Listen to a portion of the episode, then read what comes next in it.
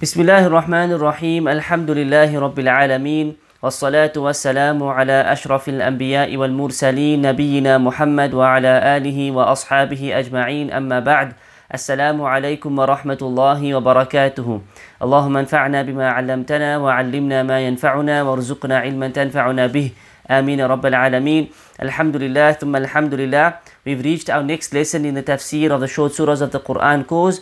And today bi'idhnillahi ta'ala we will be discussing Suratul Masad Suratul Masad which translates to the palm fiber. First and foremost before we go into the, the tafsir uh, and the discussion on uh, the surah itself there is actually a reason for the revelation of the surah as we have with many other surahs of the Quran. Um, so we find in a hadith in Sahih al-Bukhari which is narrated from Ibn Abbas radiallahu anhuma that the Prophet wasallam he went out to the, the valley of Al-Batha and he ascended the mountain over there.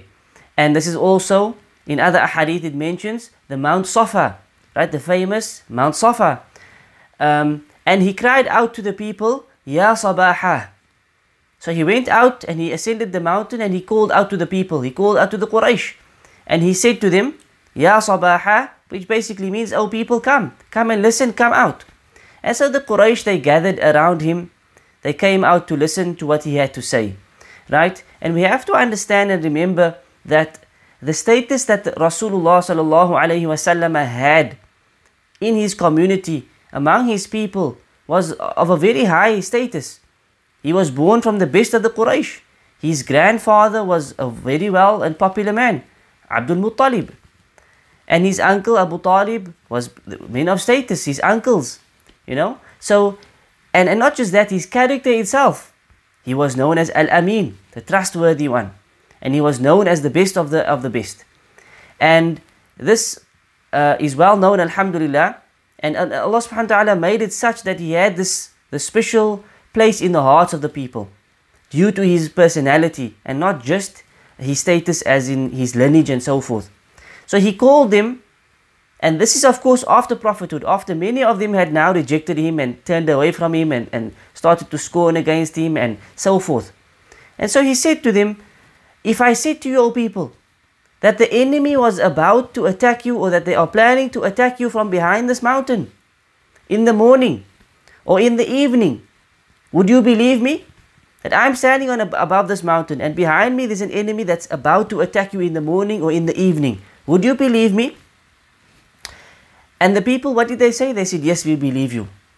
Because of his status and, and his, his personality and his character. And this is how it was that the Quraysh, they, they had no reason not to trust him. So they said, Yes, we believe you. Because we know that you do not you are not a person who lies. You're not a person who would make stories, make up stories and so forth. And so Rasulullah sallallahu alayhi wasallam he said, فَإِنِّي نَذِيرُ لَكُمْ بَيْنَ يَدَيْ عَذَابٍ شَدِيدٍ Indeed, I am a warner that has been sent to you before the coming of a severe torment. Subhanallah. So, meaning the message I am bringing you as a warner from Allah subhanahu wa ta'ala who sent me is much more severe, is much more serious, is much more important than me informing you of an enemy that's about to attack you. This torment that's going to reach you, that and if you don't accept this message of mine, the torment that's going to reach you will be much more severe than that of an enemy attacking you, even if it's a surprise attack. And that torment, of course, especially would apply to in the akhirah. Wallahu musta'an. But still they refuse to, they refuse to accept. They never understood what he's saying. Or perhaps they did understand, but there were many reasons why they never accepted. So Abu Lahab then stood up. And Abu Lahab, we know, was his uncle.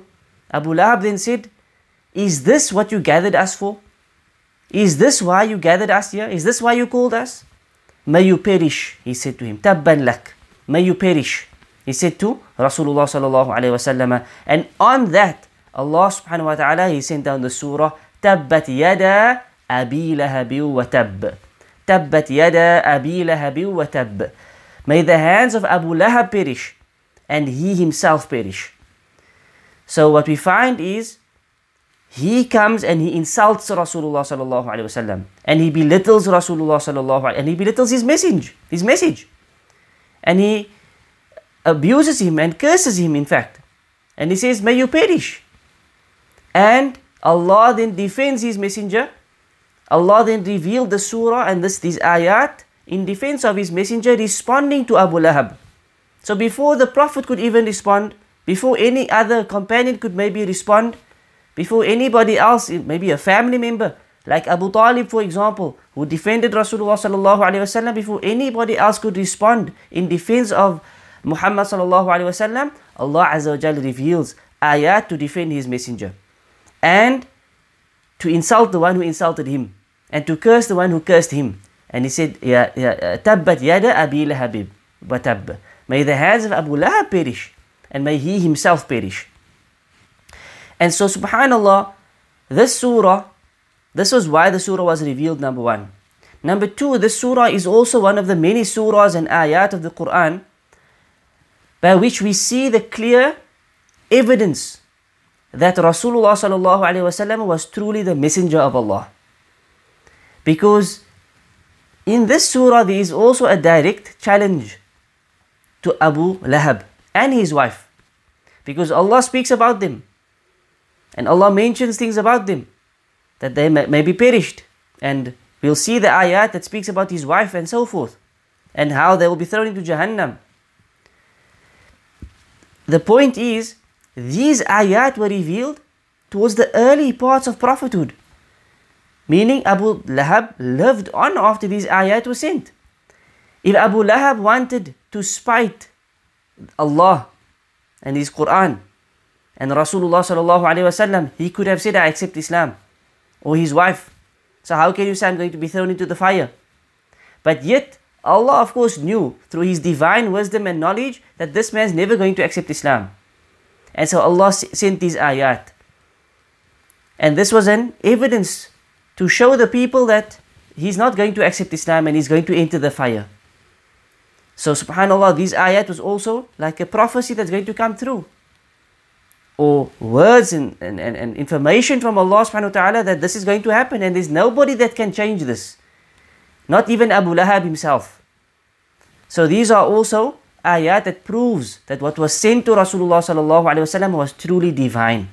It was wahi, and that he was the true messenger of Allah sallallahu alaihi wasallam. In another narration, it states that Abu Lahab stood up, dusting off his hands, and he said, may you perish for the rest of this day. He said to Rasulullah sallallahu alayhi wasallam, Is this what you gathered us for? May you perish for the, the rest of this day. And he dusted off his hands. And this is why Allah then said, Tabbat yada abi lahabi watab." May those hands, yani may the hands of Abu Lahab be perished and may he perish himself. So Allah started mentioning by the hands that he, he was dusting. Allah said, May those hands perish and may Abu Lahab himself be perished. Subhanallah. So who was Abu Lahab? It's important for us to understand, to understand the, the power of the surah and the context of the surah. It's, we have to know a little bit about Abu Lahab. Right? Abu Lahab was one of the uncles of Rasulullah sallallahu alayhi wasallam. His name was actually Abdul Uzza. Abdul Uzza bin Abdul Muttalib. So he was the son of Abdul Muttalib. Right? Which means he is the paternal uncle of Rasulullah sallallahu alayhi wasallam. Yani Rasulullah's father was of course Abdullah, the son of Abdul Muttalib. This is his brother Abu Lahab or also known as, or actually his name is actually Abdul Uzza. His actual name was Abdul Uzza, right? The son of Abdul Muttalib. Al Uzza was, of course, an idol that they used to worship back then, a false god. Um, so he's the slave of that false god. Remember, they were these people were not upon Tawheed, right? Uh, uh, before the coming of Rasulullah sallallahu alaihi wasallam. So this is why they had these type of names, right? His surname was Abu Utayba, or one of his other, his kunya rather, not his surname. His kunya was Abu Utayba, as his son was Utayba. And he was only called Abu Lahab because of the brightness of his face. So the word Lahab means uh, something that's flaming or shining or, or blazing and so forth. So this is why he was called Abu Lahab because of his face, because of the way he looked. And so because of his, his shining face, you can say, or his bright face, right, or his blazing face. Perhaps we shouldn't say uh, bright, his blazing or his, his, his reddish face. You understand? Like, like that of a fire which becomes reddish, right? His cheeks also would become red at times when he became angry or he became a little bit worked up and so forth. So this is why he was called Abu Lahab, because Lahab means something that's blazing. So his cheeks would become red as if he was blazing, right? And this is one of the reasons he is called Abu Lahab. This was his nickname in the dunya because of the way he looked. He had a face that was uh, bright and shining and also uh, uh, blazing, like, like, like becoming red and so forth. And it's known that he used to harm the, the, the Messenger of Allah. This is of course well known. He hated and scorned him and his religion. He hated him and he scorned him and his religion. So in reality, there was no personal hatred to the Messenger of Allah. Meaning before prophethood, he had no problem with the Prophet. So what did he actually hate? He actually hated his deen. He hated what he came with of tawheed, of worshipping Allah subhanahu wa ta'ala alone and abolishing shirk and idol worship and the worship of all the idols that they had in Mecca at the time and all of the false gods that they had in Mecca at the time. This is what they actually hated and this is what they refused to accept, even though it made sense to them, even though they knew he's a truthful person and so forth. But it's the truth that he came with that upset them. And many of them were, were people who were, uh, they were muta'assib, or meaning they had tribalism firstly, and also they were fanatical towards their people and the religions of their forefathers. And this is what they refused to give up. So they refused to change their belief. Right? Even though the haqq had been presented to them, even though there were so many evidences to them that this was the truth. But because of their arrogance, because of their egos, because of their fanaticism towards their tribes or their forefathers and so forth, this is why they refuse to give up. This is why they refuse to accept the truth. And this is evident with many of them, with many of the Quraysh. And that, that this was the main reason what prevented them from accepting Islam. And this is what Abu Lahab hated about Rasulullah sallallahu alaihi wasallam. And in many cases he would tell him, You've sworn our forefathers, you've belittled our, our, our intelligent ones, our religion, and so forth. This is what they, he constantly complained about to Abu Talib who kept defending his, his nephew and he complained about to the Prophet and he threatened him with and so forth. In a hadith recorded by Imam Ahmad rahimahullah in his Musnad that a man called Rabi'a ibn Abbad from the tribe of Bani Adil who was a man of pre-Islamic ignorance this man accepted Islam. Right? He said to him that I saw the Prophet wasallam so this is narrated from Abu Az-Zinad that this man accepted Islam and he said to him, I saw the Prophet ﷺ during the days of Jahiliyyah, before, um, meaning in his days of Jahiliyyah, right? So the Prophet, Prophethood had now come, the Prophet was going out and giving da'wah. So this man was still in his time of Jahiliyyah and he saw something and he saw in the market of Dhul Majaz that the messenger was saying, Ya ayyuhan nas, qulu la ilaha illallah tuflihu. O people, say La ilaha illallah and you will be successful. O people, say La ilaha illallah, there is none worthy of worship except Allah, and you will be successful. So the Prophet ﷺ is out in this marketplace giving da'wah, inviting people, and people would come and listen to him and, and, and you know, hear him out. And this is what he was basically saying to them, giving them the da'wah to La ilaha illallah so that they will accept Islam and become muwahideen and that this will be their success. So the people gathered around him, and behind him there was a man with a bright face. Right? This man with a bright face. He was cross eyed or squint, and two braids in his hair. He had two braids in his hair. And this man was saying, إنه صابئ كاذب إنه صابئ كاذب إنه صابئ كاذب He is an apostate and he's a, a liar. A sabi is what they used to call the Prophet sallallahu alaihi wasallam. A sabi means someone who left our religion. Someone who left our deen, they used to call him a sabi. So they said he's a sabi, he's left our deen. And he's a kadhib, he's a liar. He was now, as the Prophet is giving da'wah, he is walking behind the Prophet ﷺ and he is countering his da'wah by saying the man's a liar and he's an apostate from our religion. And this man followed him wherever he went. So I asked who was he and the people they then said to me, this is his uncle Abu Lahab. This is his uncle Abu Lahab. Another narration in the Sahih Ibn Hibban adds that he, where he said that there was a man following him around, throwing him with stones, pelting him. Yarmi bil hijara, yarmihi bil hijara, throwing him with stones until his hamstrings and his ankles were bleeding. So throwing him with stones, and you could see the blood flowing down, you know, at the at the areas of his ankles and his and his hamstrings, his Achilles tendons in those area, those areas over there, you could see blood flowing from Rasulullah sallallahu alaihi wasallam's Mubarak legs. And this was of course from who? From Abu Lahab who was throwing him with stones as he was doing da'wah. Wallahu musta'an. So this is just one example of the, the enmity that he showed and the, the abuse that he showed to Rasulullah sallallahu alayhi wasallam. Shaykh ibn Taymiyyah rahimahullah he mentions that when it comes to the uncles of Rasulullah sallallahu alayhi wasallam and their relationship with him and Allah, their relationship with him and his deen and Allah subhanahu wa ta'ala, then there are of three types. The first type the Shaykh mentions is there are those who accepted the deen. They accepted Islam and they became worshippers of Allah subhanahu wa ta'ala and they strove hard with Rasulullah sallallahu alayhi wasallam in establishing this deen. That's the first category of uncles that he had. Another category of uncles that he had was those who supported him. They defended him. They assisted him. However, they remained kuffar. Yani they did not accept Islam. And the third category of uncles that he had was a category of those who abused him, those who were stubborn, those who completely opposed him. Right? And of course, there were also disbelievers.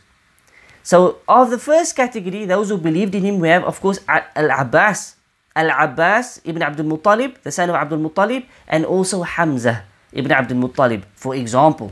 These two uncles became great companions of Rasulullah wasallam. They were his uncles, but we also say radiallahu anhum. May Allah be pleased because they were great Sahaba. Allah be pleased with them especially Hamza.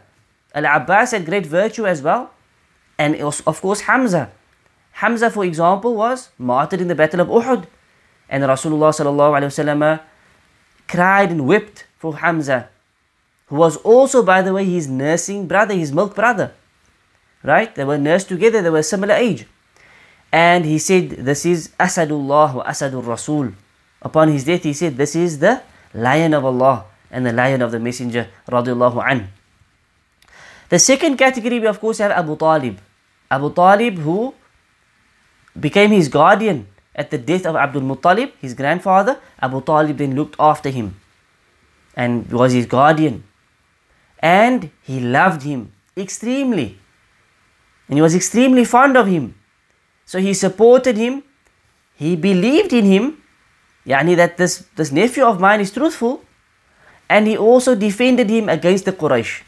And there's great narrations about this, subhanAllah, of how he, the extent that he went to in defending him, such that he would threaten those who threatened the Prophet ﷺ, that, that he actually was willing to take revenge against them, that if they harmed him, he would come and take revenge against them and kill them. This was mentioned in certain narrations of, of how much Abu Talib loved him and was willing to defend him. Um, but still, unfortunately, Abu Talib did not die as a Muslim. And on his deathbed, Rasulullah sallallahu is there saying to him, Oh my uncle, say La ilaha illallah, say La ilaha illallah, say La ilaha illallah. Encouraging him on his deathbed to say La ilaha illallah. And he said to him, This is a word that I will stand in front of Allah subhanahu wa ta'ala for you with. I will intercede on behalf of you. And with this word, if you say it, the statement. But on the other side of the bed was the likes of Abu Lahab saying to him, Are you going to give up the religion of your father? Are you going to deny the religion of your father? And this is, as we said earlier, one of the main reasons why they refused to accept Islam was because of their loyalty to their families or their, fa- uh, their, their, their, forefathers and so forth. And this is all Abu Lahab said to him Are you going to give up the religion of Abdul Muttalib, your father? And he then did not say La ilaha illallah and he did not accept Islam and he died upon the religion of Abdul Muttalib, which was not upon the religion of Tawheed, um, unfortunately. And upon this, Allah subhanahu wa ta'ala revealed ayat to Rasulullah sallallahu alayhi wa sallam saying, إِنَّكَ لَا تَهْدِي مَنْ أَحْبَبْتَ وَلَكِنَّ اللَّهَ يَهْدِي مَنْ يَشَاءُ That verily you, O Muhammad, indeed you cannot guide those whom you love. Rather, it is Allah who guides whomsoever He wants. Meaning, guidance is not in your hands, O Rasulullah. You may be the messenger of Allah, but you do not have the ability to guide whomsoever you want, whomsoever you are pleased with, whomsoever you love. It doesn't work that way. Rather, Allah yahdi man yasha. Subhanallah. So the second category would be Abu Talib. The third category, of course, would be the likes of Abu Lahab. Right? So no doubt Abu Lahab is of the third category. And Shaykh ibn Uthaymin then said, Allah then even revealed a surah about him. Speaking about him, not in a good way of course, insulting him, cursing him. So Allah reveals a surah cursing him and his wife and condemning them to the fire of Jahannam, which is of course an insult to him, a major insult to him, and also a challenge that he refused to, or that he was unable to respond to. But yet, for us to recite the surah, the Sheikh says this is a surah that's recited daily in the salawat. It's a short surah, so people recite it often. In the fard salah, in the sunnah salah, out loud, uh, silently. People are always reciting the surah. And the Sheikh says, for reciting the surah, we will get reward. And for every letter, we get 10 hasanat, 10 good deeds. Walhamdulillah. Yet the surah is, of course, a, a response to Abu Lahab and a condemnation of Abu Lahab. Walhamdulillah Rabbil Alameen. As he was the enemy of Rasulullah sallallahu alaihi wasallam. So Allah Azza wa Jal, He says, Tabbat yada abi lahabi wa tab. Tabbat yada abi lahabi wa tab. May the hands of Abu Lahab perish and Abu, may he himself perish. Um, and on this point, before we move on, Abu Lahab, we say was definitely a nickname that was befitting for him. Because we explained earlier what Lahab means. It means something that's, you know, blazing or, or reddish or flaming or, or, or, bright. As we said, his, his face is to become like this, and that's why they called him that name in the dunya. But the nickname is also appropriate for him for the for the akhirah because he is now the father of that blaze the father of that blazing flame. And that is where he is. That, we, that is where his abode. In the, in the akhirah, that's his abode.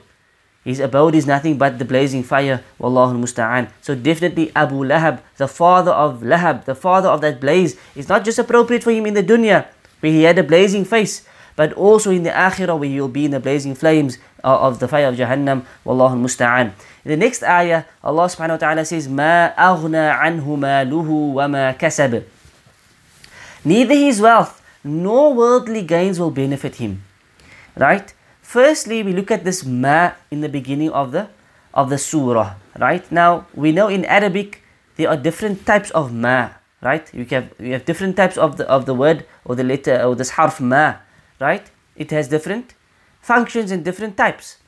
Of them, is the ma ul istifham, the ma of questioning, right? Where you use ma uh, in front of a sentence to, to, to, to, to use it as a question. For example, um, for example, uh, in, in one of the questions of the grave is going to be wama dinuk, wama dinuk, and what is your religion?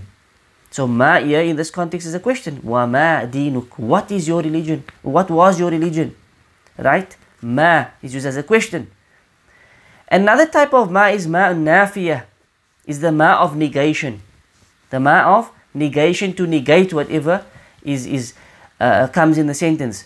So in this ayah over here, Sheikh ibn Uthaymeen, for example, says that this ma could either be ma of istifham, a ma of question, or it can be ma of nafiyah, the ma of negation.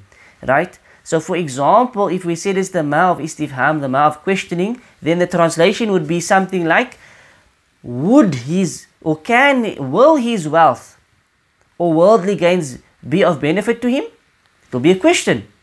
And the answer of course would be no. Right? And Allah there are many ayat like this where Allah subhanahu wa ta'ala he, he gives us a question. And when the, whereas the answer is well known, it's a rhetorical question. Right? So it could be a question, ما أغنى عنه ماله وما كسب يعني as a question, would his wealth or will his wealth and, and worldly gains be of benefit to him? And the answer is well known that it's no. Or it can be nafia, which is how most would interpret it, saying neither his wealth nor worldly gains will benefit him, negating any type of benefit. Negating, this is a matter of negation. His wealth nor his worldly gains will be of benefit. Right? So both of them are applicable according to the Sheikh, uh, and as we can see in terms of the, the way we explained it, well, alhamdulillah. Um, then the Sheikh also says that a person's wealth in general is always of benefit to him. Right? Our wealth should be of benefit to us in this dunya.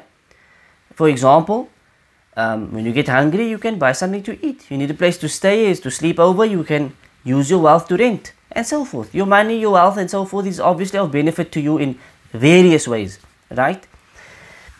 But Allah says here that His mal, maluhu, His wealth, His money, His wealth, will not be of benefit to Him. And what's meant here is, yani in front of Allah, it will not be of benefit. Perhaps in this dunya, he'll get benefits out of it here and there, just like eating and buying food and buying some shelter and and so forth, right? Some dunyawi benefits here and there, perhaps, no problem. But will this wealth be of any benefit to him in front of Allah subhanahu wa ta'ala? And this is what Allah is negating completely. And this is why Ibn Uthaymin says the benefit that does not, any benefit, that does not save a person from the hellfire is in reality of no benefit. Any benefit, any favor that we have in this dunya, right? And this week, this this statement of the Sheikh can really be applied to anything, not just man, not just wealth. Take your health, for example. Take your body, for example. Take anything. It's a benefit. There's lots of benefits in it. There's lots of things we can do with our body, with our health, with our physicality, with different things, with our mind, with our tongue. So many benefits. But if these benefits does not save the person from the fire of the hellfire, from the fire of hell, or from the hellfire, then in reality it is of no benefit. Because in front of Allah, when we meet Allah, these things are not going to be of benefit to us. In fact, it will be a, a, a proof against us, Wallahu musta'an. So that statement can really be interpreted according to any any benefit that we ex- experience. And in this context, of course, it's wealth. So our wealth may benefit us in this dunya, but if it's not going to save us from the fire of Jahannam, then that in reality there is no benefit in that wealth. In reality, there is no benefit in that in that wealth. Allah musta'an. So the Muslim, of course, he should be intelligent, and he should make make his life such in that in that that, that he earns halal income number one, that he spends his money wisely without wasting, without investing in haram, without investing in riba, without um, hoarding, without being greedy, but he has to be balanced. He has to be balanced and he gives in sadaqah and he pays his zakah and so forth. So that at least his wealth is alhamdulillah of a be- as, is that of a benefit to him and he will, it will perhaps save him come the akhirah. That's why the one hadith says you should give charity, right? Or save yourself from the fire. Save yourself from the fire, even if it means by giving one date in charity. Subhanallah. So, in that way, our wealth will be of benefit to us. For example, when we give charity, we spend on our families, we pay our zakah, we invest only in halal, we avoid haram in uh, transactions and so forth. In this way, we are fearing Allah, and through that, Allah will bless us, and Allah will guide us, and Allah will forgive us, and it will save us on the day of Qiyamah bi'idhnillahi ta'ala. Regarding his earnings, the word kasab usually refers to earnings in Arabic, but here many of the scholars like Ibn Abbas and others said that kasab means children. So the ayah mentioned his wealth, it will be of benefit to him, and kasab, the ayah ended off kasab. ما أغنى عنه ماله وما كسب nor his kasab. So some of the scholars like Ibn Abbas and many others they said that kasab actually refers to his children, that they also will be of no benefit to him. And to, to strengthen this view, there's a hadith where Rasulullah sallallahu alayhi wasallam said, "Inna atyaba ma akaltum min kasbikum wa inna awladakum min kasbikum." Indeed, the most wholesome of what you consume is from your earnings. The most, the best of what you can consume and eat, for example, is from what you have earned, from your own hands. This is what that basically means. Wa inna awladakum min and indeed your children are from your earnings. They are from your kasb. They are from your kasb. So this strengthens the view that says that the word kasab here means your children. It means his children. That they also will be of no benefit. That is one of the views of the ulama. Right? Um, also, it has been mentioned from Ibn Mas'ud that when the Rasulullah, when the, the Messenger of Allah sallallahu alaihi wasallam called his people to iman, Abu Lahab said, even if what my nephew says is true, and here look at the arrogance. Even if what my nephew says is true, I will ransom myself from the painful torment on the day of judgment with my wealth and my children, my kasb. And therefore Allah Azza wa Jal revealed, مَا أَغْنَى عَنْهُ مَالُهُ وَمَا كَسَبَ So he, out of his arrogance, he said, even if what he's calling to is the truth, I'm not going to submit. I refuse to accept. This was his kibr. This was his arrogance. And what will I do? If it's the truth, then I will ransom myself. I'll save myself from the fire or from the punishment in the akhirah, on the punishment of qiyamah, for example, with my wealth and my children. Meaning, because he thought he had wealth and because he was a man of status and his children and so forth, he will use them to ransom himself and that will be his savior. And so Allah said what? ما أغنى عنه ماله وما كسب ما أغنى عنه ماله وما كسب Neither his wealth nor his children or his gains will, will benefit him. So this is how he deluded he was. On the point of his children. So here, if we say it means his children, then just let's look at one of his sons. One of his sons was Utaybah. Remember we said earlier his, nick, his surname, but should it should have been his kunya, not his surname. His kunya is Abu Utaybah. Because this was his eldest son. Utaybah. Utaybah, the son of Abu Lahab. Who was Utaybah? What happened? What's this, the, the short story we have about Utaybah? Utaybah, by the way, was married to Umm Kulthum, radiallahu anha, who was the daughter of Rasulullah sallallahu alayhi wasallam. So this was before prophethood. Before prophethood, remember, they are their family, right? So they of course know each other. This is Rasulullah's cousin, right? It's his uncle's son. It's his first cousin, uh. So Utaybah marries his daughter, who is Umm Kulthum, anha. And then after prophethood, he decides he wants nothing to do with him and he divorces Umm Kulthum. Right? So that marriage is now over. And one day he even attacks Rasulullah and he ends up tearing his shirt and so forth.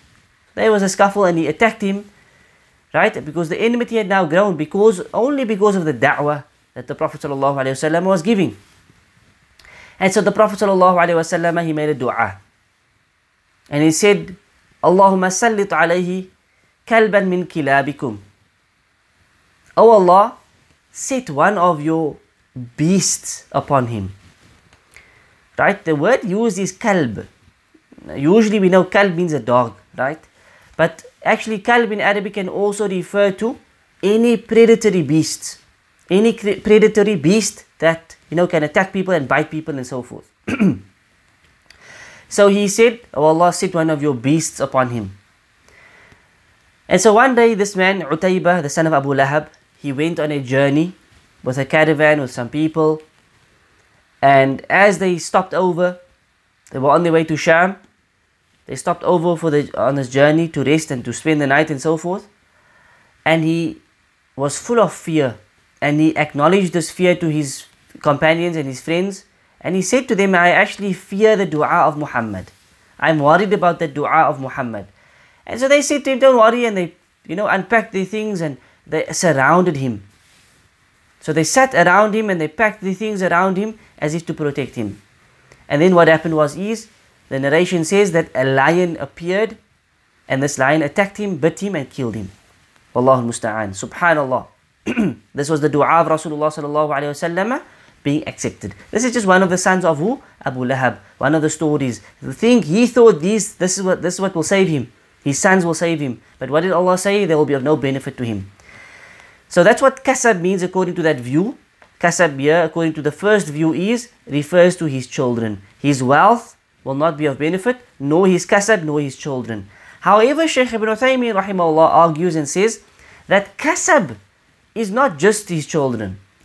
It's more general and more inclusive than that. Right? So he says that the verse includes his offspring, yes. Kasab means his offspring, yes. But it also includes other things. Right? It also includes, for example, his wealth that he would earn in the future.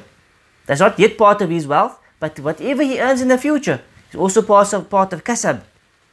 And also it includes his honor and his status. Remember, these are honorable people in the community, people of status. The sons of Abdul Muttalib, the leaders of the Quraysh. So whatever status he has, whatever honor he has, for example, whatever he gains of increase in status and honor, none of these things will benefit him. So the Sheikh argues that the word kasab is not restricted to offspring or children, rather it includes the, the meaning of offspring and children, but it's much more general than that. It, it, it includes any worldly gain, right? Any worldly gain. Hence, if you look at the translation, the translation is pretty accurate, bi'idnillah, where it said, neither his wealth nor worldly gains will be of benefit to him. Any gain, not just restricted to, to that of children, and Allah Azza wa Jal ultimately knows best. Then Allah subhanahu wa ta'ala said, سيصلى نارا ذات لهب سيصلى نارا ذات لهب He will burn in a flaming fire. A fire that is lahab. Remember what we said about lahab means flames, burning, blazing, right? Like his face, and that is where he will be. Okay? He will burn sayasla naran in a fire that is that lahab, that is that is burning and blazing. Wallahu musta'an. So this is his abode. He claimed he will be saved. Allah is telling us no ways. He said his sons and his wealth will save him. Allah said no ways. He cursed the Prophet may, may you perish, may your hands be perished and so forth. Allah said may you may your hands be perished. May the hands of Abu Lahab be perished and may he be perished. Subhanallah. Ibn Kathir says, meaning the fire, it has flames, evil and severe burning. That lahab, he says it means it has flames, it is evil and severe in its burning. And here Ibn Uthaymin also mentions a powerful point where he says, if you look at the word sayasla, that seen at the beginning of the word yasla, there's a seen that's attached to the sa, okay? That sa in Arabic is used usually for the future, right? And the close, a future that's not too far away. Usually, that's how it's used in the Arabic language. So, for example, um, we said in Arabic, "Sa'adhab ila masjid." I will go to the masjid. Yani I will go soon to the masjid. Not adhab ila sa'adhab. You add that seen in front of a, uh, a verb. It will mean that I will shortly be going to the masjid. For example, I will. I'm planning to go to the masjid shortly. For example, this is how that seen can be used, right? And there the Sheikh says here that sayasla means it indicates that this is something that will happen soon. That he will burn in a blazing, blazing flaming fire. Sayasla meaning it's going to happen in the not too distant future. It's going to happen soon. As if to say it's a reality and it's coming soon. It's coming soon for him. And there the Sheikh says that is because no matter how long one stays in this dunya or how much delight he experiences in this dunya, the hereafter is nearby. Wallahu musta'an. Even those in the barzakh, no matter how many years have passed them by, it is only like one hour in reality, in the bigger picture, in the reality of things. And think about the barzakh. You know, we think about our life on this earth, we think we have a long time, we think we have that life is maybe long in 60 years, 70 years, 80 years. Some people live 90, 100, maybe. Very, very rare, but it happens. Is that a long life? We may think it's a long life. We may think, subhanAllah, we're 30 years old, 35, 40 years old. We still got 20 years left. Perhaps Allah knows best, but you know, most likely 20 years left. And we think it's a long time. But in reality, it's not a long time. Because number one, time flies, yes. But secondly, our time is very short and limited. And if we compare it to the barzakh, right? Take any person in history. Take the Sahaba. Take Rasulullah sallallahu alaihi wasallam. 1400 and what's it now? 30 years perhaps he uh, approximately he passed away. 430 odd years. 32, 33 years. He passed away. Sahaba, similar time periods, some of them before that, some of them after that. And take the other prophets even before him. Adam, Hawa, Sulaiman, Dawood, Ibrahim, Nuh. Subhanallah, those people have passed away, these Anbiya and the people before them and with them have passed away hundreds and thousands of years ago. Where have they been? Where are they? They're in the barzakh. This next life, which is the, the life between this life and the hereafter. They are in their graves. Their bodies and their souls go to the barzakh. How long have they been there? For all of this time. How long are they still going to be there? Only Allah Azza wa Jal knows. Wallahu a'lam. So if we pass away today, tomorrow, even in 50 years from now, we only have that time in this dunya to prepare for the akhirah. We will then go into the barzakh. How long are we going to be in the barzakh? Maybe a thousand years, maybe two thousand years. Our state in the barzakh depends on our state, the way that we lived. If we lived with iman, our state in the barzakh will be sweet and happy and full of delight. And we will be begging for the akhirah, longing for the, and of course the opposite holds true, Allah musta'an. But even those people who spend thousands of years in the barzakh, what does Allah subhanahu wa ta'ala say in the Quran? Surah Al-Ahqaf verse 35. كَأَنَّهُمْ يَوْمَ يَرَوْنَ مَا يُوعَدُونَ لَمْ يَلْبَثُوا إِلَّا سَاعَةً min nahar. On the day they see what they have been threatened with. On that day, this is what the threat, this is what we threatened you with. On that day, come Qiyamah, when you finally see it happening, it will be as if they had only stayed in this world or wherever they were before the Akhirah, which includes the Barzakh, for an hour of a day. Sa'atan min nahar. In the entire life, whatever happened before that day,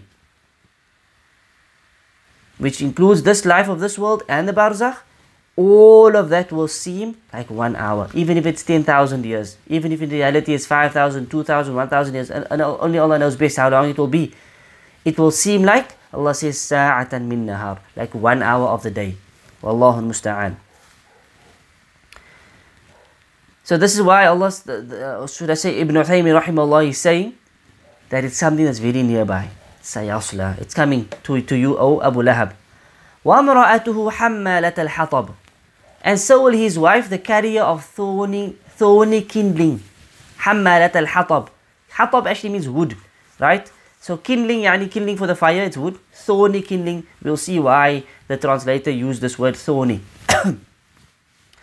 So this means, Ibn Kathir says, she will carry the firewood, yani, in the akhirah, in Jahannam.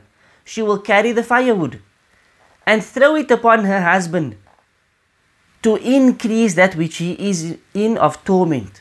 And she will be ready and prepared to do so. So she will be there with him and she will also be carrying firewood and throwing in more and more, kindling that fire more and more so that his, his punishment gets increased. Another reason, another interpretation here is that why is she called the one who carried the firewood, the one who carried that thorny wood, that thorny kindling? It is because this woman used to carry wood and she used to throw these thorny pieces of wood and branches into the pathway of the Prophet ﷺ in order to harm him. So she knew that this is where he stayed. This is where he used to go. This is where the Kaaba is and this is on his way to the Kaaba and so forth, she would go out and fetch these wood, these branches, right, which is full of thorns and was sharp and so forth, and she would purposely throw it in these place, spots where she knew that he would walk, hoping that he's going to walk on it and that he gets harmed. This is what she would do, right? And that's why Allah then says, "Fi jidiha habalum min masad." Around her neck will be a rope of palm fiber. Around her neck will be a rope of palm fiber. Uh, Mujahid and Urwa both said from the palm fiber of the fire. Not like the dunya. Her punishment will be that rope of palm fiber which is thorny and prickly and sharp and it will also be from the fire. and Mujahid also said this means a color of iron. So this is what she will have. And this is why I think Ibn Kathir says, don't you see that the Arabs call a pulley cable a masad? A masad. It's one of the words of, of masad. Subhanallah. And this is also described, this also describes her in the dunya. This ayah, fi jidiha hablum masad, around her neck will be a rope of palm fiber. We can apply to the akhirah and say she will have this like a collar of iron according to Mujahid, or she will have that palm fiber around her neck from the fire, burning her in the fire like that. Or it's also a description of how she was in the dunya. Because as we said, she would go out to the Sahara, to the desert, go out, far out of you know, out of the city and into the desert to go find these branches, to go find these thorny branches. And she would tie a rope around her neck and carry it like that. And then come to throw it in the pathway of Rasulullah in order to harm him. So imagine this is a woman of status. This is supposed to be an honorable woman in the community, but this is what she would go and do to herself. Go out into the desert, go find these things, tie it around her neck and drag it and try and this is how Allah humiliated her.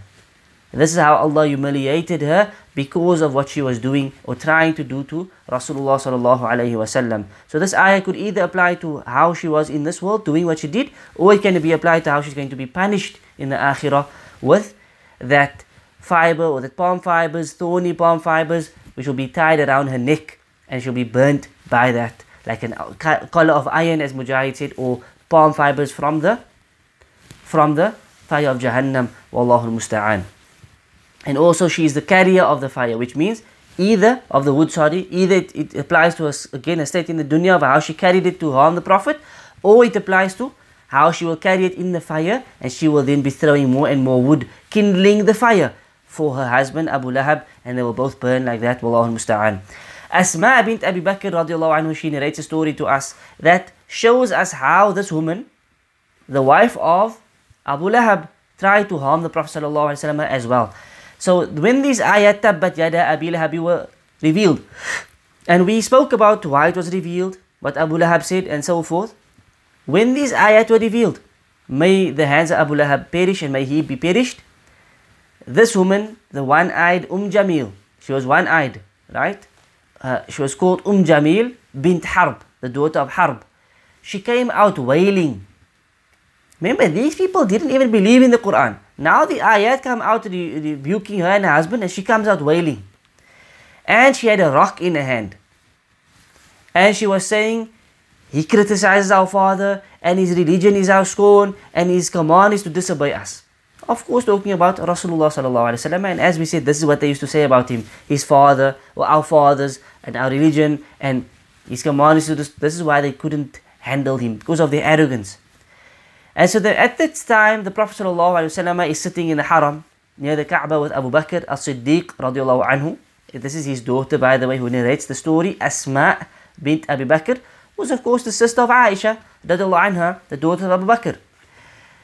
And when Abu Bakr saw her coming, he said, Oh Messenger of Allah, she is coming and I fear that she will see you. Meaning, he knew, could hear what she's shouting and saying and wailing about. She has a rock in her hand, and they knew she's not a, a she's not a, a, trustworthy or moral woman. She's an immoral person, so she cannot be trusted. So she says to the Prophet I fear she's coming to harm you. You know, maybe you should get up and leave. So the Prophet ﷺ said, Innaha lan tarani. Indeed, she will not be able to see me. She is not going to see me. And then he recited some of the Quran as a protection for himself. This is as Allah subhanahu wa ta'ala says, وَإِذَا قَرَأْتَ الْقُرْآنَ جَعَلْنَا بَيْنَكَ وَبَيْنَ الَّذِينَ لَا يُؤْمِنُونَ بِالْآخِرَةِ حِجَابًا مَسْتُورًا And when you recite the Quran, we put between you and those who believe not in the Akhirah an invisible veil. Subhanallah. So he recited ayat to protect himself. And Allah says here that when you recite the Quran, Allah puts a veil between you and those who don't believe in the Akhirah. And so this woman came and she came until she was standing in front of Abu Bakr and she did not see the Messenger of Allah sallallahu. And she then said to Abu Bakr, to Abu Bakr, Oh Abu Bakr, indeed I have been informed that your friend is making defamatory poetry about me. He's saying things about us. So Abu Bakr said, No. But the Lord of this Kaaba, he is not defaming you. And so she took his word. Right? And other narration says, I believe you and you are someone trustworthy. And so she left. And so she left saying, Afwan, she left saying, Indeed, the Quraysh know that I am the daughter of the leader. This is what, how she, she consoled herself. You know, as if to say, this, these Qurayshis, they know I am the daughter of the leader, meaning they, they must still fear me and respect me. So he's not, he won't be defaming me and so forth. And so she left. Abu Bakr then said to the Prophet ﷺ, Ya Rasulullah, she couldn't see you? Kaif? Yani, how could she not see you? And the Prophet said, There was an angel here who was covering me with his wings. There was an angel here who was covering me with his wings. Subhanallah. So that brings us, Alhamdulillah, to the end of the surah, Al Masad, right? Wherein we spoke about the reason of for revelation. Prophet called Quraysh, Would you believe me? And I said, This the enemy is about to attack you. They said, Yes. He said, I am warning you only about the more severe torment. Abu, uh, uh, Abu Lahab then said, Is this what you gathered us for? May you be perished.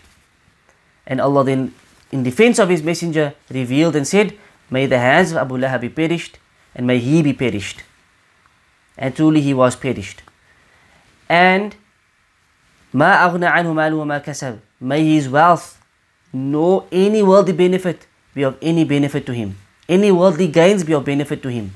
And this we explained that in the Akhirah especially, his wealth will not avail him in front of Allah. Nor any of his benefits. Not his money, not his status, not his offspring. and we spoke about his offspring. سيصلى نارا ذات لهب They will be thrown into the fire, a blazing fire, a flaming fire that will be severe upon him. That's coming soon. وامرأته حملة الحطب and his wife as well, that carrier of the thorny kindling firewood. Right? She will be stoking the fire for him and burning with him, and likewise she carried it in this dunya. في جيدها حبل من مسد In her neck will be a rope of palm fiber from the palm trees. Right? Again, she carried it in this dunya on her neck to, to hurt the Prophet ﷺ. And likewise in the akhirah, she'll be given that collar of iron of palm fiber from the fire, where she'll be dragged from her neck and be punished like this. Subhanallah. So this is the status of the enemies of Rasulullah sallallahu alaihi wasallam, and how Allah Azza wa Jal condemned them, and how He punishes them, and He will punish them in the akhirah. Wallahu musta'an, and how He defended His uh, His Messenger sallallahu alaihi wasallam from these people. So that's the end of the surah. Alhamdulillah Rabbil Alameen. Um, next week, bi'idhnillah, we move on to Suratul Ikhlas, bi'idhnillah, one of the most powerful and the best surahs in the Quran. Alhamdulillah Rabbil Alameen. Until then, bi'idhnillah ta'ala, Assalamu alaikum wa rahmatullahi wa barakatuh. Wa sallallahu ala nabiyyina Muhammad wa ala alihi wa sahbihi ajma'in. Subhanakallahumma bihamdik. Ashhadu an la ilaha illa anta astaghfiruka wa atubu ilayk.